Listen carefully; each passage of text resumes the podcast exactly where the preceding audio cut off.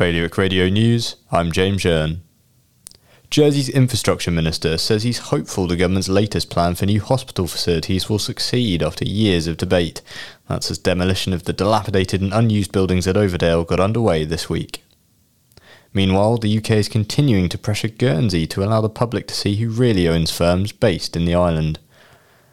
And the director of a Jersey based fuel company has warned that Condor's proposed freight cost increases of nearly 19% could not have come at a worse time for the fuel industry.